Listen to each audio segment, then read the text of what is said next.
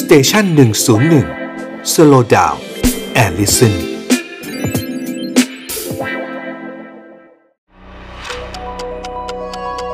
ฮิสโทฟันพอดแคสต์เพราะประวัติศาสตร์เป็นเรื่องสนุก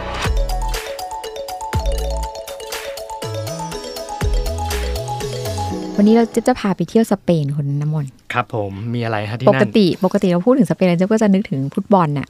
นึกถึงประเทศ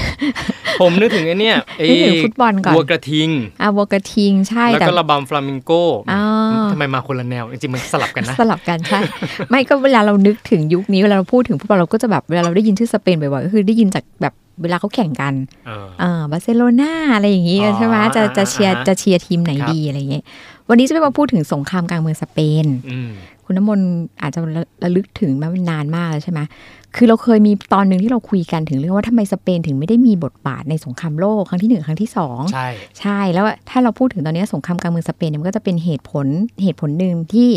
ทำให้สเปนเนี่ยไม่ได้เข้าร่วมสงครามโลกครั้งที่สองมันเป็นทางการ อืม ใช่ไหมคะ คราวนี้ก็เลยต้องมาเล่าที่มาที่ไปกัน แต่ก่อนเราจะมาพูดถึงสงครามกลางเมืองสเปนเราเล่าพื้นสเปนนิดนึงก่อน อืม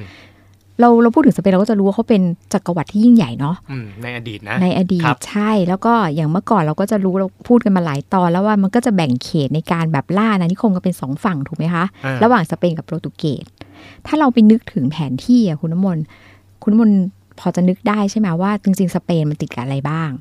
อืม สเปนเนี่ยเขาจะเป็นแบ โปร บ ตุเกสด้วยนะ ใช่คือเขาจะเป็นประเทศที่เขาติดกับโปรตุเกสเนาะแล้วก็มันแล้วเป็นมหาอำนาจพร้อมกันในในยุคยุคเดียวกัน ครับ แล้วทิศแต่ละด้านของเขาส่วนใหญ่เขาจะติดกับทะเลแล้วก็มหาสมุทร อืม อืม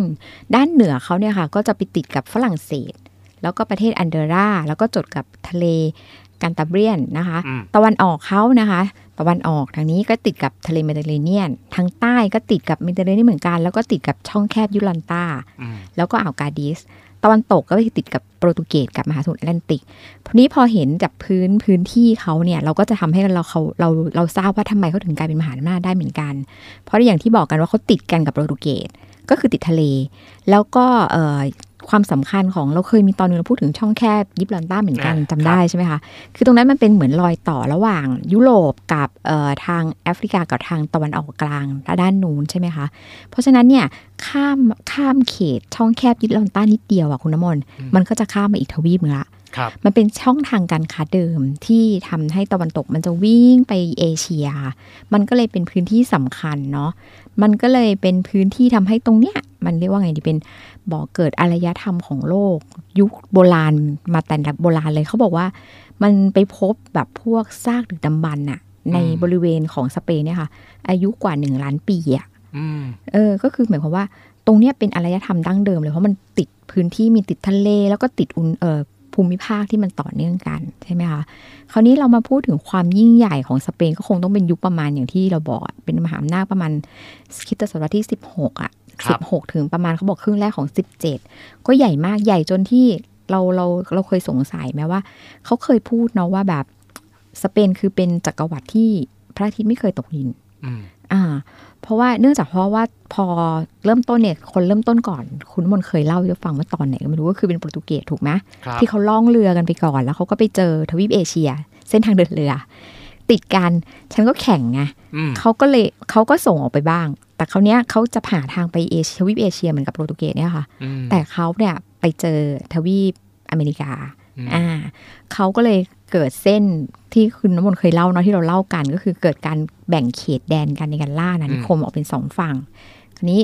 ทางสเปนเขาก็เลยไปอยู่ทางฝั่งตะวันตะวันตก ตะวันตก ใช่ แล้วก็ไปเพราะฉะนั้นแถวแถวๆอเมริกาทั้งหลายก็จะเป็นผู้สเปนสเปนส่วนใหญ่ อืม ยกเว้นบราซิลอย่างที่เราเคยคุยกัน เป็น ใช่ไหม ภา คะ ษาโปรตุเก โปร ส โปรตุเกีสเพ ครั ราะ บ ว่าแบบว่าโดนแบ่งเขตเรียบร้อยละ เส้นเขตแดนตรงนั้น คราวนี้อย่างที่บอกพอความแบบเนี่ยเป็นเจ้าอาณานิคมเยอะมากยุคนั้น มันก็เลยทำให้สเปนยิ่งใหญ่มาก เพราะว่าก็ไปเอาทรัพยากรจากอเมริกาฝั่งทางนู้นนะคะ มาเป็นของตัวเองทั้งทองทั้งแหล่เงินอะไรเยอะแยะไปหมดเลย ก็รุ่งเรืองมากแล้วก็แบบเจริญมาก แต่อย่างที่บอกว่ามันมันมันเจริญมามันก็เข้าสู่ยุคเสื่อมได้เหมือนกัน เพราะว่าพอพอเริ่มเจริญมากๆตอนหลังใช่ไหมคะ ทวีปทางยุโรปอะเขามีสงครามกันเยอะมากอ่าแล้วมันก็เรียกว่ายังไงดี จุดเริ่มต้นของยุคเสื่อมของสเปนเนี่ยเขาเกิดว่ามันเกิดขึ้นจากเขาเรียกว่าสเปนเริ่มเสีย เนเธอร์แลนด์ไป อืม สเปนเคยยิ่งใหญ่ขนาดที่ไปเป็นเจ้าอาณานิคมของโปรตุเกสด้วย คือโปรตุเกสยิ่งใหญ่แล้วอย่างที่เรารู้โปรตุเกสก็จะมาอยู่แถวเอเชียเราเยอะเยอะแยะเลยใช่ไหมคะ เสร็จแล้วก็มียุคหนึ่งที่สเปนก็ไปกลายเป็นเจ้าอาณานิคมของโปรตุเกส อืม ก็เท่ากับว่าพื้นที่เอ่อใด ๆ ที่เคยเป็นอาณานิคมของโปรตุเกสก็กลายเป็นของสเปน อืม สเปนก็เลยยิ่งใหญ่ใหญ่เลย แต่ก็มียุคหนึ่งประมาณแบบเริ่มหลังจากกลางศตวรรษที่ 17 มาค่ะ สเปนเขาก็เริ่มเสียเนเธอร์แลนด์จากสงคราม 30 ปี เสร็จแล้วก็มาเสียโปรตุเกสนะคะ พอเสียโปรตุเกสมันก็ทำให้หมายความว่าบราซิลที่เคยเป็นของโปรตุเกสกับไอ้พวกเอ่อแอฟริกากับอินเดียที่เคยเป็นของโปรตุเกสมันก็สูญเสียไปด้วย มันก็เรียกว่าเป็นยุคที่เอ่อเขาก็เริ่มเสื่อมถอย คราวเนี้ยแล้วแล้วที่สำคัญเนี่ยในประมาณคริดศตวรรษที่18นะคะ ครับ มันมีสงครามเขาเรียกว่ามันเป็นสงครามในยุโรปอะคุณน้ำมนต์ อืม คือสเปนเองเนี่ยเขาเออหาว่าใครจะขึ้นมาเป็นคิง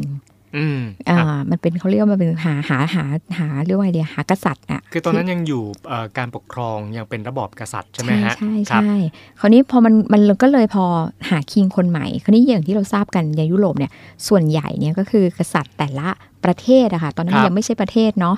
มันก็จะอยู่กันในในละแวกยุโรปนั่นแหละ อืม มันก็เลยเกิดการสู้รบกันของกษัตริย์ในทวีปยุโรปตอนนั้นเพื่อที่จะแย่งกันขึ้นมาครองอำนาจสเปนอ่า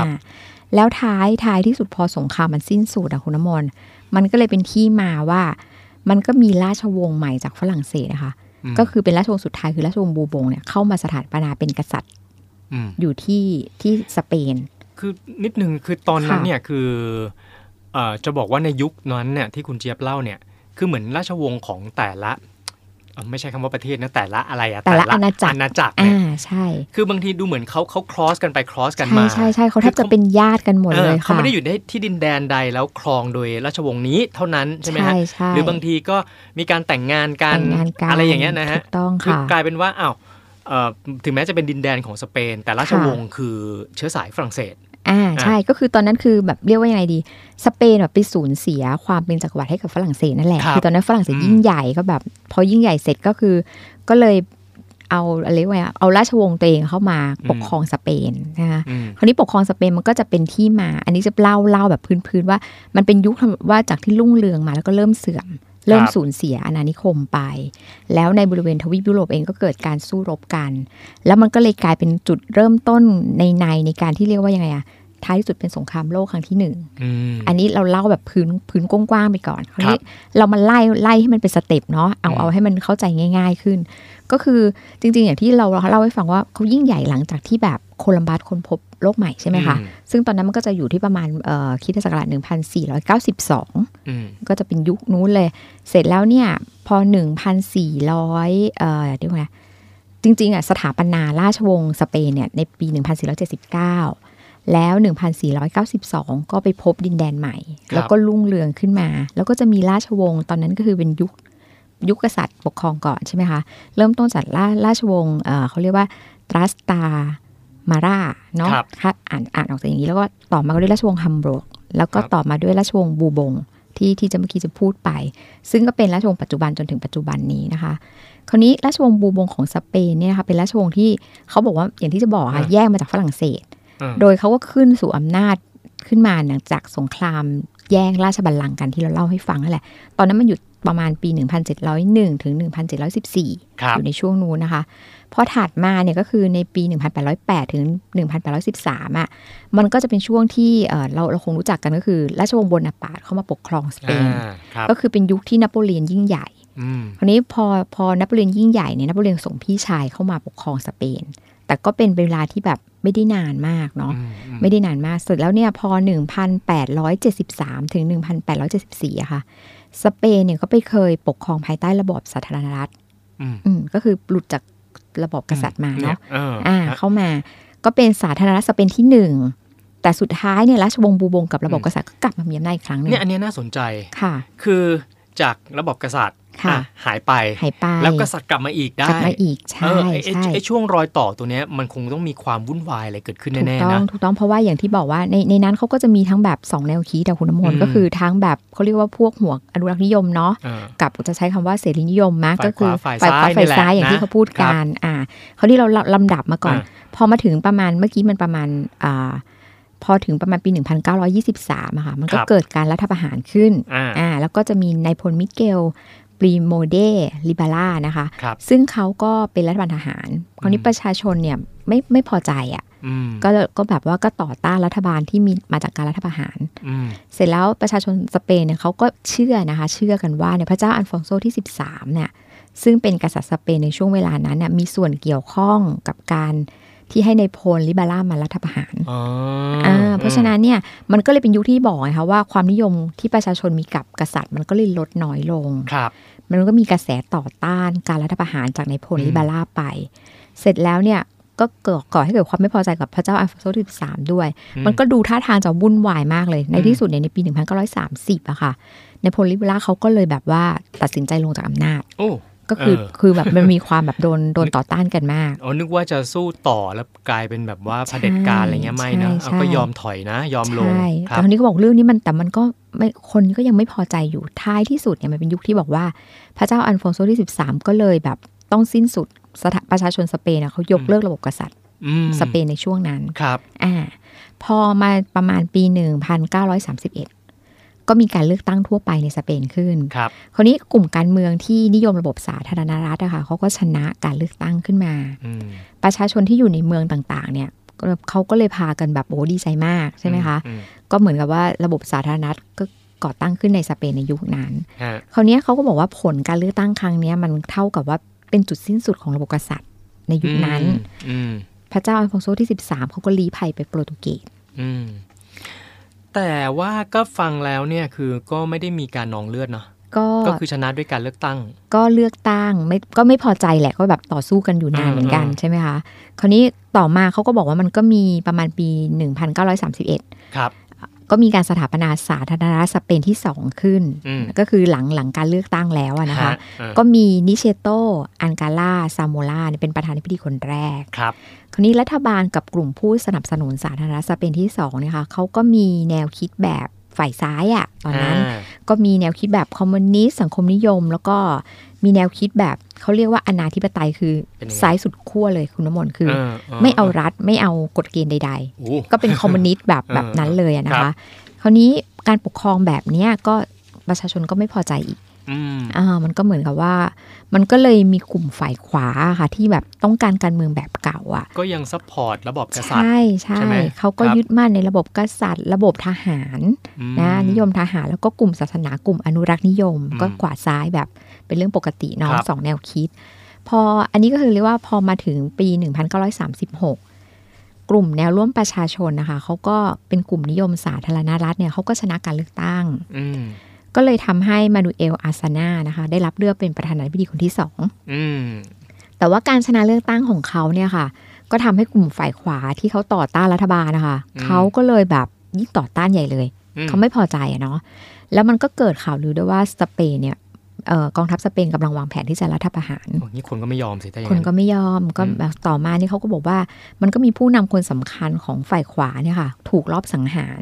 ชื่อโคเซกันโมโซเตโลนะคะ ครับ ก็ในพอพอโดนลอบสังหารเสร็จเขาก็เชื่อกันว่าเนาะ อืม คนร้ายเนี่ยมีส่วนเชื่อมโยงกับคนในรัฐบาลด้วย อืม อืมพอนี้มันก็เลยแบบเนี่ยวุ่นวายวุ่นวายกันอย่างเงี้ย ผู้บัญชาการกองทัพสเปนในโมร็อกโกอะค่ะ ตอนนั้นก็คือนายพลฟรานซิสโกฟังโก อ่า อ่าคนนี้ รับ คงเราคงคงได้ยินชื่อบ่อยๆ ใช่ไหมคะ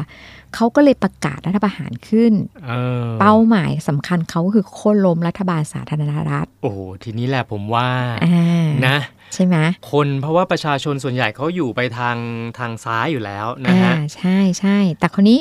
นายพลฟรานซิสโกฟังโกเนี่ยเขาก็จะเป็นเรียกว่าเป็นจุดเริ่มต้นเลยเพราะเขา อ่า นั่นคือเป็นจุดเริ่มต้นของสงครามการเมืองสเปน ครับ มันก็เลยเกิดการต่อสู้ระหว่างฝ่ายสาธารณรัฐเนาะซึ่งสนับสนุนรัฐบาลสาธารณรัฐกับฝ่ายชาตินิยมอะค่ะ ครับอ่า เออซึ่งก็ต่อต่อต้านรัฐบาลสาธารณรัฐที่มีในายพลฟังโกเป็นผู้นำอยู่ อ่า ก็ก็สู้กัน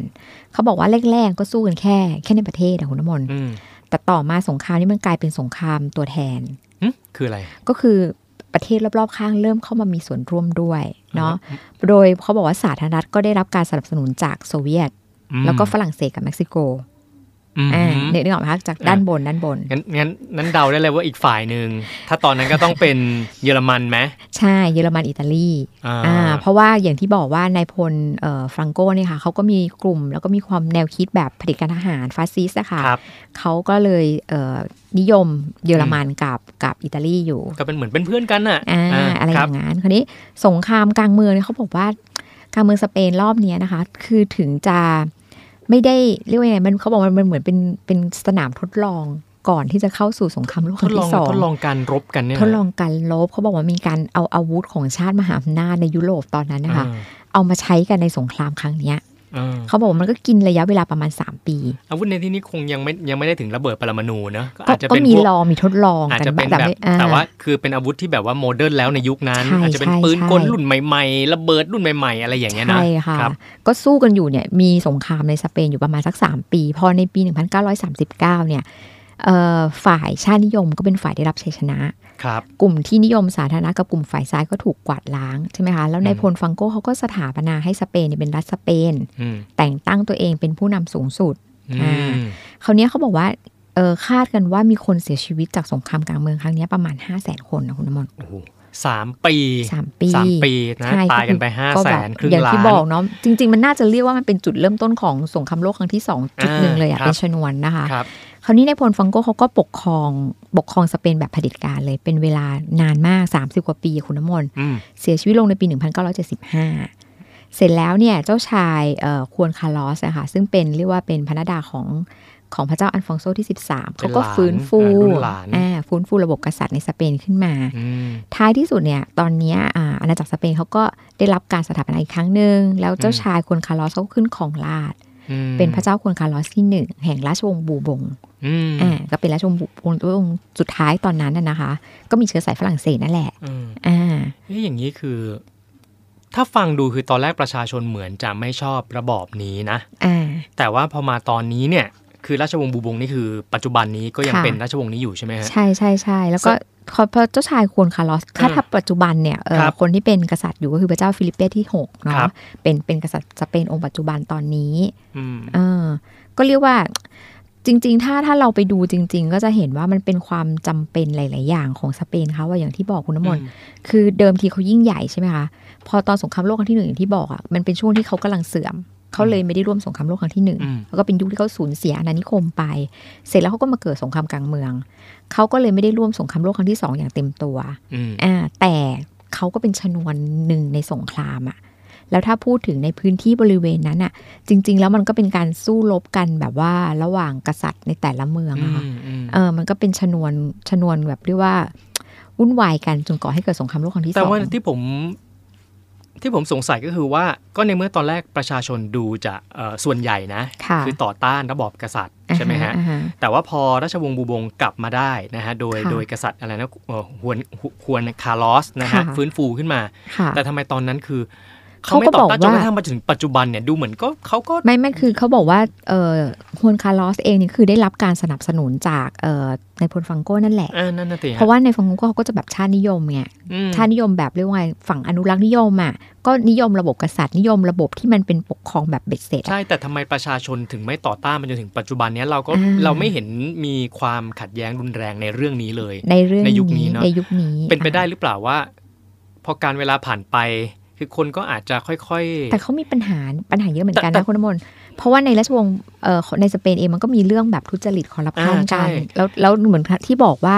ถามว่าที่ที่พระองค์สละราชไปอะค่ะ อืม เนื่องมาจากว่าว่าเขามีที่มานะ ก็คือว่าเหมือนประมาณว่ากำลังโดนสอบสวนนะคะ เกี่ยวกับคดีทุจริต อืม หมายถึงหมายถึงพระเจ้าฮุนคาร์ลอสอะค่ะ ครับ เพราะฉะนั้นเนี่ยเขาก็กังวลว่าเดี๋ยวราชวงศ์จะมีปัญหา อืม ในการครองราชย์อยู่ตรงนี้ ก็กลัวราชวงศ์จะจะสิ้นสุดไปเขาก็เลยสละราชสมบัติแล้วก็ให้เหมือนกับว่าให้ละเออให้ให้พระโอรสขึ้นก่อน ให้หลาะ ให้พระโอรสคือพระเจ้าฟิลิปเป้ที่ 6 ปัจจุบันเนี่ยค่ะ อืม เป็นคนขึ้นของราชย์ อืม อ่าพระเจ้าฮวนคาร์ลอสจะเป็นหลานของของอ่าพระเจ้าอ่า ควรคาร์ลอส อันฟ ที่ อง หนึ่ง โซที่ ไ สิบสาม เดี๋ยว งงไปหมดละ งงใช่ไหม เออมันจะมีที่หนึ่งที่ อ่า อะไรอย่างงี้ด้วยอ่ะ อันอันฟองโกที่ 13 ก็คือเป็นต้นต้นต้น อ่ะอ่ะ ต้น เป็ ตระ เป็ กูลราชวงศ์บูบ ครั ง บ ใช่ไหมคะ อ่า อ่า อ๋อ โอเค ก็เป็นที่มาแหละเพราะไม่อย่างนั้นอย่างที่เรารู้ก็คือระบบกษัตริย์ในในยุโรปเองมันเริ่มอยู่ไม่ได้ ครับ เขาก็กลัวว่าเนี่ยเดี๋ยวถ้าเกิดว่าคดีความมันถึงตัว อื มันก็ทำให้ระบบกษัตริย์มันจะหมดสิ้นไปมันก็เลยสละราชก่อน ก็เป็นการแบบว่าบาลานซ์ให้มันอยู่ได้